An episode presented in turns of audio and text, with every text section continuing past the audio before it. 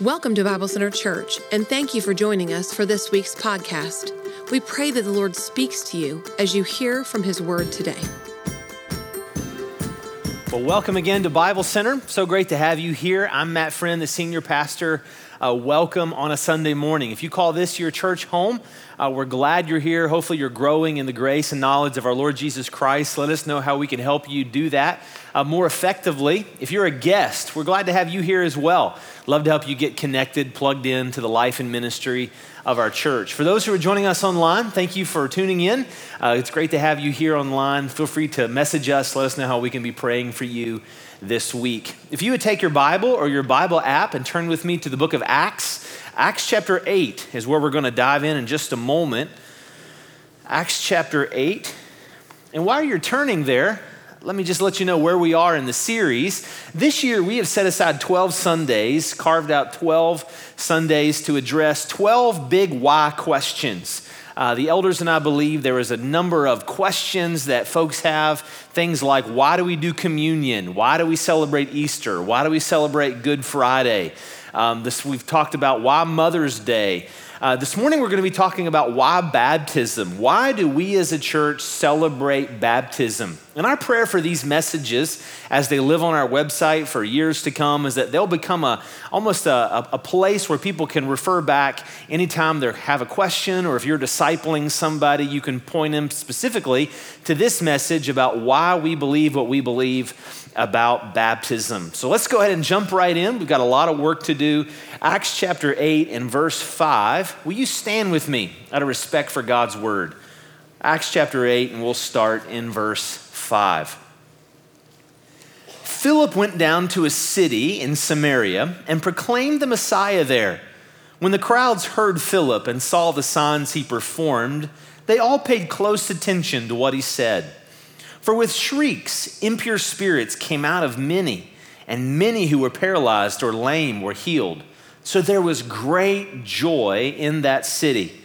Now, for some time, a man named Simon had practiced sorcery in the city and amazed all the people of Samaria. He boasted that he was someone great and that all the people, both high and low, gave him their attention and exclaimed, This man is rightly called the great power of God. They followed him because he had amazed them for a long time with his sorcery. But when they believed Philip as he proclaimed the good news of the kingdom of God and the name of Jesus Christ, they were baptized, both men and women. Simon himself believed and was baptized. And he followed Philip everywhere, astonished by the great signs and miracles he saw. This is the word of the Lord. You may be seated. Imagine with me this story a man named Philip, we're going to call him Phil, packing his suitcase to go on a mission trip. Phil wasn't a member of the clergy, he wasn't a paid pastor, but he was a faithful man in his church, probably a businessman who took some time off work to go on a mission to reach the city or area of Samaria with the gospel. Now, we don't know what was going through his mind, but he was probably excited to know that he was going to a place that Jesus loved dearly. Jesus spent a lot of time in and around Samaria. And while other people rejected the Samaritans, Jesus went right to where they were. And so Philip is probably excited, but Phil is probably also nervous. He's wondering, Am I ever going to return home? Am I packing my suitcase for the last time? Because you see, the Samaritans hated the Jews, and the Jews hated the Samaritans. The Jews hated the Samaritans because they considered them like a half breed. To them, they, they weren't pure Jews. Think of Harry Potter and muggles. They thought they were muggles, they weren't as good as they were. Uh, but the Samaritans also hated the Jews. They would actually rob, mug, uh, they would assault pilgrims as they came south through Samaria to Jerusalem, taking their money and their sacrifices. I read this week of one occasion, no lie, where actually the Samaritans on one occasion took catapults and catapulted pigs into the temple square on Passover just because they knew it would defile the Jewish religion. When I was reading that, I was thinking about Monty Python and the Holy Grail and Trojan rabbits and all those kinds of things. But it actually happened. So they hated one another, but yet Philip goes to this city to reach them with the gospel. I love the way he served. He served exactly the way Jesus served. You see, he served through good works and gospel words. Words and works. You'll hear that many, many times over the years because words and works are both important to gospel ministry. So it tells us that he actually met physical needs. He met spiritual needs. He, he helped those who were poor. He helped those who were hurting, those who were afflicted. He did amazing things. It doesn't tell us he had a team. I would have preferred that he has a team with him, that he doesn't go alone, but nevertheless, it seems like he was alone meeting physical needs. But after a season, you can imagine as he drew a crowd, if it was indeed the city of Samaria, there was an amphitheater there. And you can picture as he announces around town, hey, at three o'clock tomorrow, I'm going to be telling you what these good works are all about. And so the next day comes and he continues to pass the word. At three o'clock today, meet me in the amphitheater. I'm going to tell you what these good works are all about. And finally, that moment comes and Philip shares the gospel, possibly in the amphitheater. And at the end of the service, just imagine, we don't know exactly how he did it. Throughout the centuries, churches have done services a little bit differently. But picture as maybe he said, probably not, but maybe, bow your head and close your eyes. And picture as everybody bows their head and closes their eyes. And he says, How many of you will say, Today I'm putting my faith in Jesus Christ? And maybe he's hoping one person raises their hand. Maybe two people would raise their hand. But as he looks all over the amphitheater, people begin to raise their hands, saying, Today I'm deciding to follow Jesus. Today I'm putting my faith in Jesus Christ. How does Philip end the service? What's he going to do next? Those of us who grew up in this area, depending on the type of church you went to, maybe you're wondering if he's going to give an altar call right? Is he going to like sing 20 verses of Just as I Am and have you come down front to the altar? Is that what Philip's going to do? Or, or maybe Philip's just going to say, okay, that's it. Go have a great day. Beat the Methodist to the buffet bar. Go enjoy lunch. Is that what he's going to do? He doesn't do either of those, those things. Instead, Philip does something radical. You can just picture as he has everybody look him in the eyes and he says, If you just raised your hand and you want to follow Jesus, meet me down by the river in five minutes. And it seems like right when the service was ended, he begins to baptize dozens, if not hundreds, of people. So the invitation in the early church was to baptism itself. If you want to follow Jesus, Philip would say, hey, get baptized right away. That's the message I want to preach this morning in the next few minutes. If you follow Jesus, get baptized this summer. In the next few minutes, I'm going to do the very best I can to preach a convincing message about why it's so important that you follow the Lord in believers' baptism. Now, I recognize around this auditorium, there's three types of people. There's those of you who've already been baptized. Let me ask you, please don't tune me out.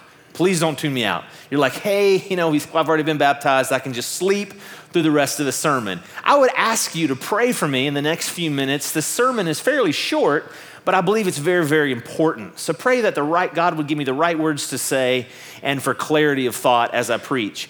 But I'm also preaching to folks, and maybe many of you have never been baptized. And so, what I want to do in the next few minutes is give you the information from God's Word, not from tradition, not from me, but from the Word of God, so you can make an informed decision about your next step in discipleship.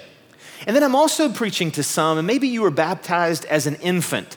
I'm sure you don't remember it. My wife's grandpa, but even until the day he died, said he remembered when he was like eight days old getting baptized. For like, Grandpa, you do not remember that. That is impossible. You do not remember. But maybe you were baptized as an infant and you've just got questions about that. How does that fit in God's Word? Why do we not do that here at Bible Center? I also want to do my best to answer those questions and give you concrete answers so you can make an informed decision. So I'm going to give you six reasons to be baptized this summer. Number one, why get baptized? It's one of the first things Christians do after we decide to follow Jesus. It's one of the first things Christians do after we decide to follow Jesus. In the Bible, salvation doesn't come by being baptized. There is no verse, there is no doctrine. The church, by large, has never believed that someone gets into heaven because of a good work that they do. At least, not a church that is pure to the Word of God. Faith comes by hearing, hearing by the Word of God. It's not by works of righteousness that we have done. One good example of this about how baptism doesn't get you into heaven or that it's not required to go to heaven is Luke 23. Jesus is dying on the cross. He has two thieves, one on each side. One of the thief rejects him, the other thief accepts him. And Jesus says, Today you will be with me in paradise. That thief never had an opportunity to be baptized, but yet that thief died and went to be with the Lord. There's no delay, though, in the Bible between salvation and baptism. And I think that's why sometimes there's been confusion in the church because when you look in the Bible, they were very urgent. If you believed, they wanted to get you down to the river right away to be baptized. And so, though baptism isn't required, it is very closely connected, often happening near the same time. Acts chapter 8 and verse 12, notice the timing here. It says, But when they believed Philip as he proclaimed the good news of the kingdom of God and the name of Jesus Christ, they were baptized, both men and women. Acts 2:41. Those who accepted his message were baptized, and about 3,000 were added to their number that day. So, two things happened that day. They believed that day, and they were baptized that day. There was no waiting period. There was no like, hey, we're going to watch your life for three years and we're going to scrutinize and see if you really are a Christian. Then we might let you get baptized. There was none of that. It was, you believe, get baptized right away. Acts chapter 8 and verse 36. As they traveled along the road, they came to some water. And the Ethiopian eunuch said, Look, here is water. What can stand in the way of my being baptized? And he gave orders to stop the chariot. Then both Philip and the eunuch went down into the water, and Philip baptized him. It's a great story later in our chapter. Acts chapter 9 and verse 18, I love it. Immediately, Dr. Luke is writing the book of Acts. Immediately, something like scales fell from Saul's eyes, and he could see again. He got up and was baptized. Acts chapter 16, verses 13 through 15. On the Sabbath, we went outside the gate to the river where we expected to find a place of prayer. We sat down and began to speak to the women who had gathered there. One of those listening was a woman from the city of Thyatira named Lydia, a dealer in purple cloth. She was a worshiper of God. The Lord opened her heart to respond to Paul's message. She and the members of her household were baptized. So he met her by the river, shared the gospel with her by the river, and right there, that very day, that very same time, she's baptized in the river. One more verse. There's like two dozen of them, but we're going to go one more. Acts 16, 31 through 34. Paul is in a Philippian jail. The Lord opens the jail door, the cell door, so he can be released. Paul could have run away. But instead, Paul stays because he believes the Lord wants him to witness to the jailer. The jailer, hearing that the doors had been opened, knowing that he would be executed if the prisoners escaped, he's about to kill himself in Acts 16. And I love what Paul does. Paul stays because he loved the jailer. He said, Believe in the Lord Jesus Christ and you will be saved, you and your household. And they spoke the word of the Lord to him and to all the others in the house. And that hour of the night, the jailer took them and washed their wounds. Then immediately he and all his household were baptized. The jailer brought them into his house and set a meal before them. He was filled with joy because he had come to believe in God, he and his whole household. Now, if you look at Acts 16, this is a verse that sometimes people use to prove that babies should be baptized. They say, well, the Philippian jailer, him and all his household, they were all baptized. Well, there's a problem with that logic. One, the text never says there were babies. Two, it says that everybody in the household heard the word and everybody in the household believed the word. So, if we're just going to go with what the Bible says, the Bible nowhere from cover to cover ever gives us an example of a baby being baptized. Baptism is something we do after we believe in the Lord Jesus Christ. Now, here at Bible Center, we do offer child dedication twice a year. Child dedication, as we do it, is not word for word in the Bible. So there's nothing in the Bible that says twice a year thou must do child dedication, right? We, we just kind of infer that, we add that in. There's nothing wrong with dedicating children, right? Like it's a good thing, it's a formal way. There's a lot of things we do in church that aren't clearly spelled out, but they are good things. So I have friends that pastor churches where, as part of their dedication services, they will sprinkle the child with water or they'll pour water over the baby's head as part of the dedication. As long as we're not saying that somehow that water magically saves that child's soul, then I'm not going to argue very long with my pastor friends who do that. It's just a formality that they do as part of dedicating those children to the Lord as becoming part of the children of the covenant. But here at Bible Center, uh, we've chosen not to use water with our child dedication because we believe one, it's not in the Bible, and two, it can be confusing. So, what we emphasize to these babies who will grow up in our children's ministry, they'll come a day they're going to hear the gospel and we're going to urge them to believe. And when these children believe, we're going to urge them to be baptized. If you're here and you were baptized as a child, one, call your parents and thank them for raising you in church. Two, thank God for His word and its influence in your life. I believe that influence brought you here this morning. But if you have never been baptized since you personally chose to put your faith in Jesus, let me encourage you to do it this summer because baptism is the first step of obedience after we become a follower of Jesus Christ. If you have more questions or you really want to dig deep into this subject, let me recommend a good book to you. Uh, there are questions that I purposely haven't answered because it would take too long. The baptism of disciples alone, a covenantal argument for credo baptism versus pedo baptism. If you're interested in that, this is not light devotional reading. Okay, if you want light devotional reading, buy Max Lucado. But if you're interested in really going deep into the subject or you have some legit questions, this is the best book on the subject. It's not long, but it will be helpful. Number two, why baptism? It's a public confession that we believe in the death, burial, and resurrection of the Lord Jesus Christ. It's a public confession that we believe in the death, burial, and resurrection of Jesus Christ. How many of you have seen a baptism, either at Bible Center or some other church? You've seen a baptism. Most of us have seen. Here's a picture. I, I like this picture. When you baptize someone, you're taking them under the water. You hold them there for about 90 seconds. No, I'm just kidding. Totally joking. Totally kidding. That's actually the number one question I get asked. How long are you going to? I did a baptism class before this service. How long are you going to hold us under? It's like half a second. You hold your breath, boom, it's super fast. Um, so I lost my train of thought. Okay, baptism. You go under the water and you come back out of the water. Think about the symbolism in that. It is intended, according to Romans chapter 6, to be a picture of Jesus' death, his burial, and his resurrection.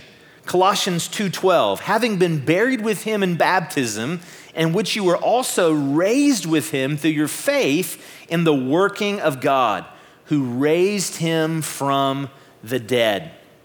Now, here at Bible Center, we choose to baptize through what we call immersion. Uh, we don't sprinkle with water or pour with water, but we believe the best way to illustrate the death, burial, and resurrection is by putting somebody totally under the water and quickly bringing them back up. Why do we use this mode of baptism? Well, this isn't in your notes, but if you want to take notes on this, the very word baptism, baptizomai, means to dip or plunge or immerse.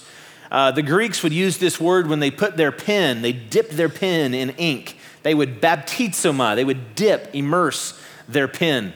I read this week of a, a doctor, actually 200 years before Jesus. They found in his archives, 200 years before Jesus, his recipe for making pickles. Now, I promise you, this has validity to the sermon. Listen to his recipe for making pickles. This Greek physician was named Nicander or Nicander, 200 BC. He wrote this Bapto, he said, which means to dip quickly, bapto the cucumber in water, and then baptizo, immerse or let it soak in vinegar. Let the cucumber soak in vinegar. So, this word was very commonly understood to mean not to pour, not to sprinkle, but to dip. A little, little lesson from history why did the word baptizomai not get translated immerse in English? Well, because the Church of England wouldn't have allowed it. If you were translating this in the English uh, 500 years ago, you dare not go against the king or the established religion. And so they were chickens, and they just simply used the word as it was without defining it in the modern translation. John 3:23. This is one of those verses you just hard to argue with. John 3:23 says this. Now John was baptizing in Aenon near Salim because there was plenty of water and people were coming and being baptized. John would not have needed plenty of water if he was just going to sprinkle people who believed. But you need plenty of water if you're going to dunk them, immerse them, that form of baptism. Now, question maybe that's on your mind is this Pastor, what do we feel, or how do you feel about somebody, maybe you, were baptized after you put your faith in Jesus, but maybe somebody poured water on you or they sprinkled water on you after you became a follower of Christ. How do we feel about that? Well, I want to say that there is grace, and I'm not going to be 100% dogmatic personally. Here's why. As you look in church history, there's actually whole, not only denominations, but regions of the world where they baptize through pouring and sprinkling for hundreds, if not more than a thousand years. Places where deep water was hard to find. And you actually read the writings of church fathers, they would make allowance for it. Now, I didn't grow up that way. I grew up pretty fundamental, pretty strict. Everything that I believed, I thought everybody had to believe just like me or they were wrong. Um, but I've come to learn that's not always the case. I remember the first time I had to sprinkle someone for baptism. I was actually a staff member right here at Bible Center 12 years ago. Some of you just woke up. You're like, what? Yeah, there was a guy in the hospital, and I called Dave Jones. He put his faith in Jesus, but he wasn't getting out of his hospital bed. And I called Pastor Dave Jones, our care pastor. Some of you know Dave. And I said, Dave, this guy's put his faith in Jesus and he's asking to be baptized. He's got tubes all over him and wires all over him. There's no way he's getting in the water. I'm trying to tell him he doesn't need to be baptized to go to heaven. I even read him the passage about the criminal on the cross. Like, bro, it's okay. He's like, no, at least like sprinkle me or pour water on me. So I call Dave and I'm thinking Dave is going to tell me, do not do it unless you can dunk him in the water, right? And those doctors and nurses were not about to let that happen and they shouldn't. And I, I said, Dave, what should I do? He said the most spiritual thing, the wisest words I, I think I've ever heard. Do you have a water bottle? That's what he said. You had a water bottle? Then just pour some water or sprinkle him. It's gonna be okay. At our church in Louisville, where Pastor Mike and I come from, we immerse just like we do here at Bible Center. But there was a lady that had a, just a, a real problem with her ears. Her husband was a doctor, and he said it doesn't matter how much cotton balls you put in your ear, her ear, she's not getting dunked, but she wants to get baptized. And so our elders agreed that, hey, there are circumstances. And so we actually, not we, our senior pastor had me do it because I think he was chicken. Uh, and so I had to pour water over her as part of her baptism. Here's the issue we are not going to die on that hill as a church. If you come to faith in Jesus and you come from some other tradition, we love you and I'm so glad you're here. I want you to be part of our church. But as a church, I've got 26, 27 years left, God willing, as your senior pastor. For the 26, 27 years that I'm here, we will always do immersion unless there's some kind of extenuating circumstances. Why are we going to do that? Well, the reason is just simple. We believe, as elders and pastors, that immersion is the best picture of the death, burial, and resurrection of Christ. That's why we do what we do. And we want to show you that picture more and more over the years. Number three, why baptism? Well, it's a public symbol that our sins have been forgiven. A public symbol that our sins have been forgiven. There's multiple symbols. It's not just the death, burial, and resurrection of Jesus, but there's multiple symbols that you'll see in the next few minutes. Acts chapter 2 and verse 38. Think about this. Peter replied, Repent and be baptized, every one of you, in the name of Jesus Christ for the forgiveness of your sins, and you will receive the gift of the Holy Spirit. There are small groups and pockets in and around West Virginia that teach that you must be baptized in order to go to heaven. And they would say you can't go to heaven unless you've been baptized.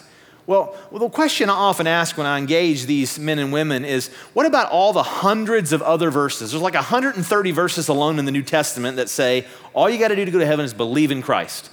So, what do we do with this verse? Because this is about the only verse that they use. What do we do with this verse? Well, it's very simple. If you're taking notes, the preposition for could also be translated in English as on the basis of. Many other places in the New Testament it's translated on the basis of. So he says, be baptized on the basis of the forgiveness of your sins.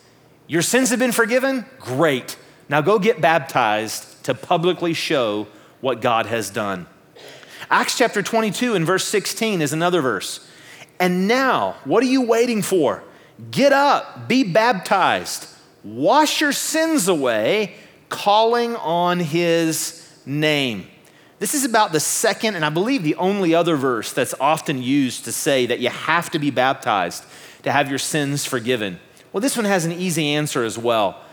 The timing of the participles in this verb, there's three things going on. You got to get up, actually, four be baptized, wash your sins away, call on his name. What this shows us is this in the early church, baptism was so closely connected to the timing of salvation that often it all happened at the same time.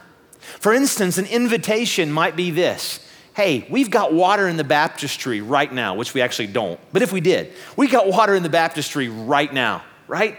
Right now, stand up out of your seat, believe in Jesus, let Him wash your sins away, and right now be baptized. Well, I didn't say anything there that was contrary to the scriptures you clearly understand what I mean.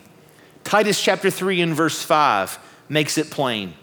Jesus saved us not because of righteous things we had done, that includes baptism, but because of his mercy. He saved us through the washing of rebirth and the renewing of the Holy Spirit. Physical baptism does not spiritually wash our sins away, but it's a physical illustration of what God has already done to our hearts spiritually. I have a wedding ring on my finger. I wear it most of the time. Um, I would say that I take it off for small, rare occasions, like if I'm working on the car, but I don't work on my car anymore. Um, you wouldn't want me working on car. I do take it off to go to the gym. When I'm lifting those two and a half pound, uh, you know, dumbbells, I, it, it hurts uh, these delicate hands. And so I have a rubber, actually, a rubber uh, wedding ring my wife gave me um, when I go to the gym. But I wear this wedding ring not because it makes me saved or makes me married. I wear this wedding ring because I am married and I want the world to know about it. Now, it's not a problem for me to take my wedding ring off I have a good, good reason to take it off, but it, it is a problem if I refuse to wear it because I'm ashamed of what it symbolizes. And again, it's not eternally a problem if you haven't yet been baptized, but you've put, put your faith in Jesus. But my question is why not put on the symbol this summer? Why not make the decision this summer? I'm going to be baptized because I want to publicly declare that my sins have been forgiven and Jesus has washed them away. It's a symbol of an inward spiritual truth. Number four, why baptism? It's a public testimony that God is changing us from the inside out. A public testimony that God is changing us from the inside out. Now, we remember at the beginning of the message, I read the story about the people of the city of Samaria who came to faith in Jesus. It doesn't give any of their names except one, and this guy's name was Simon. And the reason I believe Luke included Simon's name because Simon was a famous sinner. Simon was like the town magician. He was the town sorcerer. People feared Simon. He would be a lot like a witch doctor in, in some parts of the world. People thought he had special powers, and most likely he did. Even in the Old Testament, we see people like who you know, contested with Moses and they had spiritual demonic powers to do all sorts of things. That is very, very real. And we're going to start talking about it this fall when we go through the book of Ephesians. But when you think about Simon, Simon was probably possessed by the devil himself or a demon. Luke tells us that many people in Samaria were possessed. It doesn't say Simon specifically, but we know this was one bad dude. He comes to faith in Jesus. Notice verse 13. It wasn't fake faith, but God tells us he truly believed. Verse 13 Simon himself believed and was baptized, and he followed Philip everywhere, astonished by the great signs and miracles that he saw. Now, I love verse 18 because what we're going to see is that Simon, like a new Christian, didn't have it all together. And I don't think, I think Peter might have been a little rough on him, but I'm not one to correct Peter. Verse 18 When Simon saw that the Spirit was given at the laying on of the apostles' hands, he offered them money and said, Give me also this ability so that everyone on whom I lay my hands may receive the Holy Spirit. Time out for a second. That's all he knew. He, he knew that people would pay him money, he would tell them their future. That's all he knew. He, he saw the world, he saw it through money. So he's just simply saying what he, the way he saw the world. Peter answered, May your money perish with you because you thought you could buy the gift of God with money. You have no part or share in this ministry because your heart is not right before God. Repent of this wickedness and pray to the Lord in the hope that he may forgive you for having such a thought in your heart. For I see that you are full of bitterness and captive to sin. Tell us what you really think, Peter. What do you really think? Then Simon answered, Pray, you can picture his, his, his, his teeth chattering, his lip quivering. Pray to the Lord for me so that nothing you have said may happen to me. What do we see in this passage is that new believers don't have it all together yet. Actually, veteran believers don't have it all together yet. We see that new believers sometimes say dumb things. And we also know that veteran believers sometimes say dumb things. But Luke includes this story. He says he genuinely believed, he was genuinely baptized. But it reminds us that baptism is a picture of not only the initial salvation, but it's a picture of the ongoing transformation as God cleans up our lives. Here's a proof text Titus 3:5 again. It's just a different part. Jesus saved us not because of the righteous things we had done, but because of his mercy. He saved us through the washing of rebirth and the renewal of the Holy Spirit. One of the reasons we want you to take pictures of baptism and we video baptism is because the more we can look back on those pictures and the memory it will remind us that God continually transforms our lives. Well, there's one more reason for baptism, a sixth and final, or fifth, excuse me, a fifth reason, then a sixth. A little ahead of myself. Fifth, it's a public illustration that Jesus is the only ark that can save us from the flood of God's judgment to come. Jesus is the only ark that can save us from the flood of God's judgment to come. Now, in Genesis chapter 7, we read the account, the true historical narrative of the worldwide flood. The ark was literal, the flood was literal, Noah was literal, it was all literal. All right? But there's a spiritual application that Peter's gonna draw for us that we can't finish this message without bringing out, and that is that baptism actually not only draws us to Jesus and not only draws us to the death, burial, and resurrection, and not only draws us to having our sins washed away, but in some unique way, baptism actually points us to the ark, to Noah, and Jesus as its ultimate fulfillment. 1 Peter 3 20 and 21. Think of this God waited patiently in the days of Noah while the ark was being built. In it, only a few people, eight in all, were saved through water. And this water symbolizes baptism that now saves you also. Not the removal of dirt from the body, but the pledge of a clear conscience towards God. It saves you by the resurrection of Jesus Christ. There's a lot of words packed in there, but it's important that we see this. Just as the ark in the water provided salvation from judgment, Peter says, believe in Jesus Christ as your ark who will ultimately save you from judgment. I said last summer we went whitewater rafting with part, a few of our members of our executive team on the New River. I love whitewater rafting, it's a blast. Pastor John's taking a big group of you, I think, next weekend. I think it's in your bulletin or on the website. There's still time to sign up. But while we were there, it was just one boat. I'm sure he won't do this with y'all. But while we were there, he, he's the guide, professional guide. He said, I'm going to take you up under this waterfall because it'll be fun, right? What kind of idiot takes you under a waterfall in a raft because it'll be fun? Sorry, John, because it'll be fun. So, uh, you know, the other guys in the boat are all excited, like, yeah, man, under a waterfall. And John's explaining that if we can hit this waterfall just right, the boat will actually like get shot out and it'll capsize. And man, it's going to be great. And you got to be careful that you don't get sucked under the waterfall. And I'm hearing him say all this like, no way. This is crazy. You know, I, am young. I got young kids. My life flashes before my eyes. No, I, I'm not going to have any part in this. Well, I got outvoted uh, which happens a lot. And, and so we're, we're in the raft and they're all like, you know, going hard at the waterfall. They're hoping that the boat gets catapulted out of the waterfall and they flip. And I don't know what they're hoping for. I was just hoping to get out of there alive. And so I, I, I paddled with the rest of them. We got up underneath that waterfall. The waterfall's beaten down. The boat acts like it's going to start tipping. I didn't want to die. So I just assumed, even if the raft tips or flips out, if I hang on to it hard enough, I'll be okay.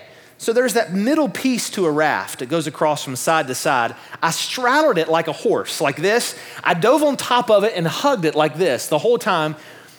And, and needless to say, they made fun of me for that. I didn't care. I'm still alive. That's what really matters. I clung, I, I hung on to that raft because I knew it was the source of life. Noah, he, he hung to, clung to the, the ark because he knew it was the source of life. And so, what Peter is saying is this in the judgment of God, cling to Christ because he's the only source of life. And every time somebody is baptized, yes, we're to think about Jesus. Yes, we're to think about washing our sins away. But we can also see this beautiful picture of the ark and how Jesus fulfills it spiritually. Number six, and lastly, it's a public celebration that we are part of God's spiritual family. Baptism is a public celebration that we are part of God's spiritual family. In Matthew 28, notice how Jesus emphasizes baptism. This isn't me, this isn't Bible Center Church, this is Jesus. Matthew 28 18. Jesus came to them and said, All authority in heaven and on earth has been given to me.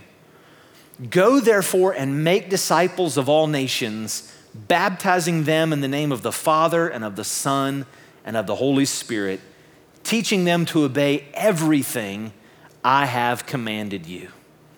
Jesus said, Believe and be baptized. We see it again in 1 Corinthians chapter 12. The apostle Paul uses the spiritual picture or the physical picture of baptism to point to a spiritual reality. And he says this, just as a body, though one has many parts, but all its many parts are from one body, so it is with Christ. For we were all baptized by one spirit as to form one body. Whether Jews or Gentiles, slave or free, we were all given the same spirit to drink. Here's my encouragement to you this summer get baptized as soon as possible. Be baptized this summer. I believe there's so many of you, probably most of you, you are here, you want to follow Jesus, you would call yourself a Christian.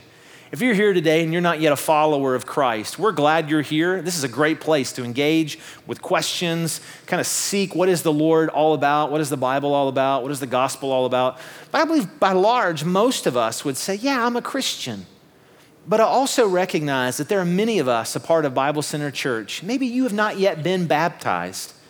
I would love to help you get baptized, to baptize you this summer. And what we're going to do is every Sunday in June, in every service, we're going to fill up the baptismal.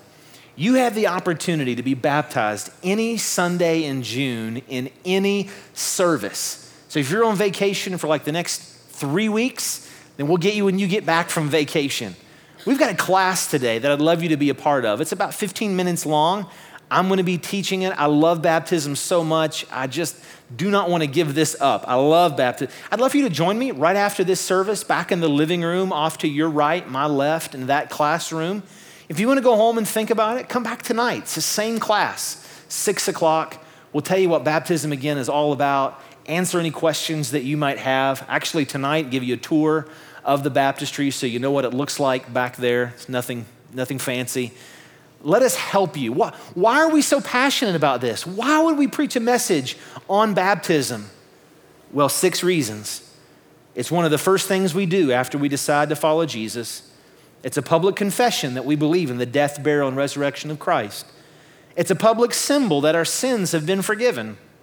It's a public testimony that God is changing us from the inside out. It's a public illustration that Jesus is the ark who saves us from the flood of God's judgment. And it's a public celebration that we are part of God's spiritual family. Get baptized this summer if you're not already. Once again, thank you for joining us this week. We look forward to serving you in next week's podcast, along with our weekend services every Sunday morning at 9 and 11 a.m.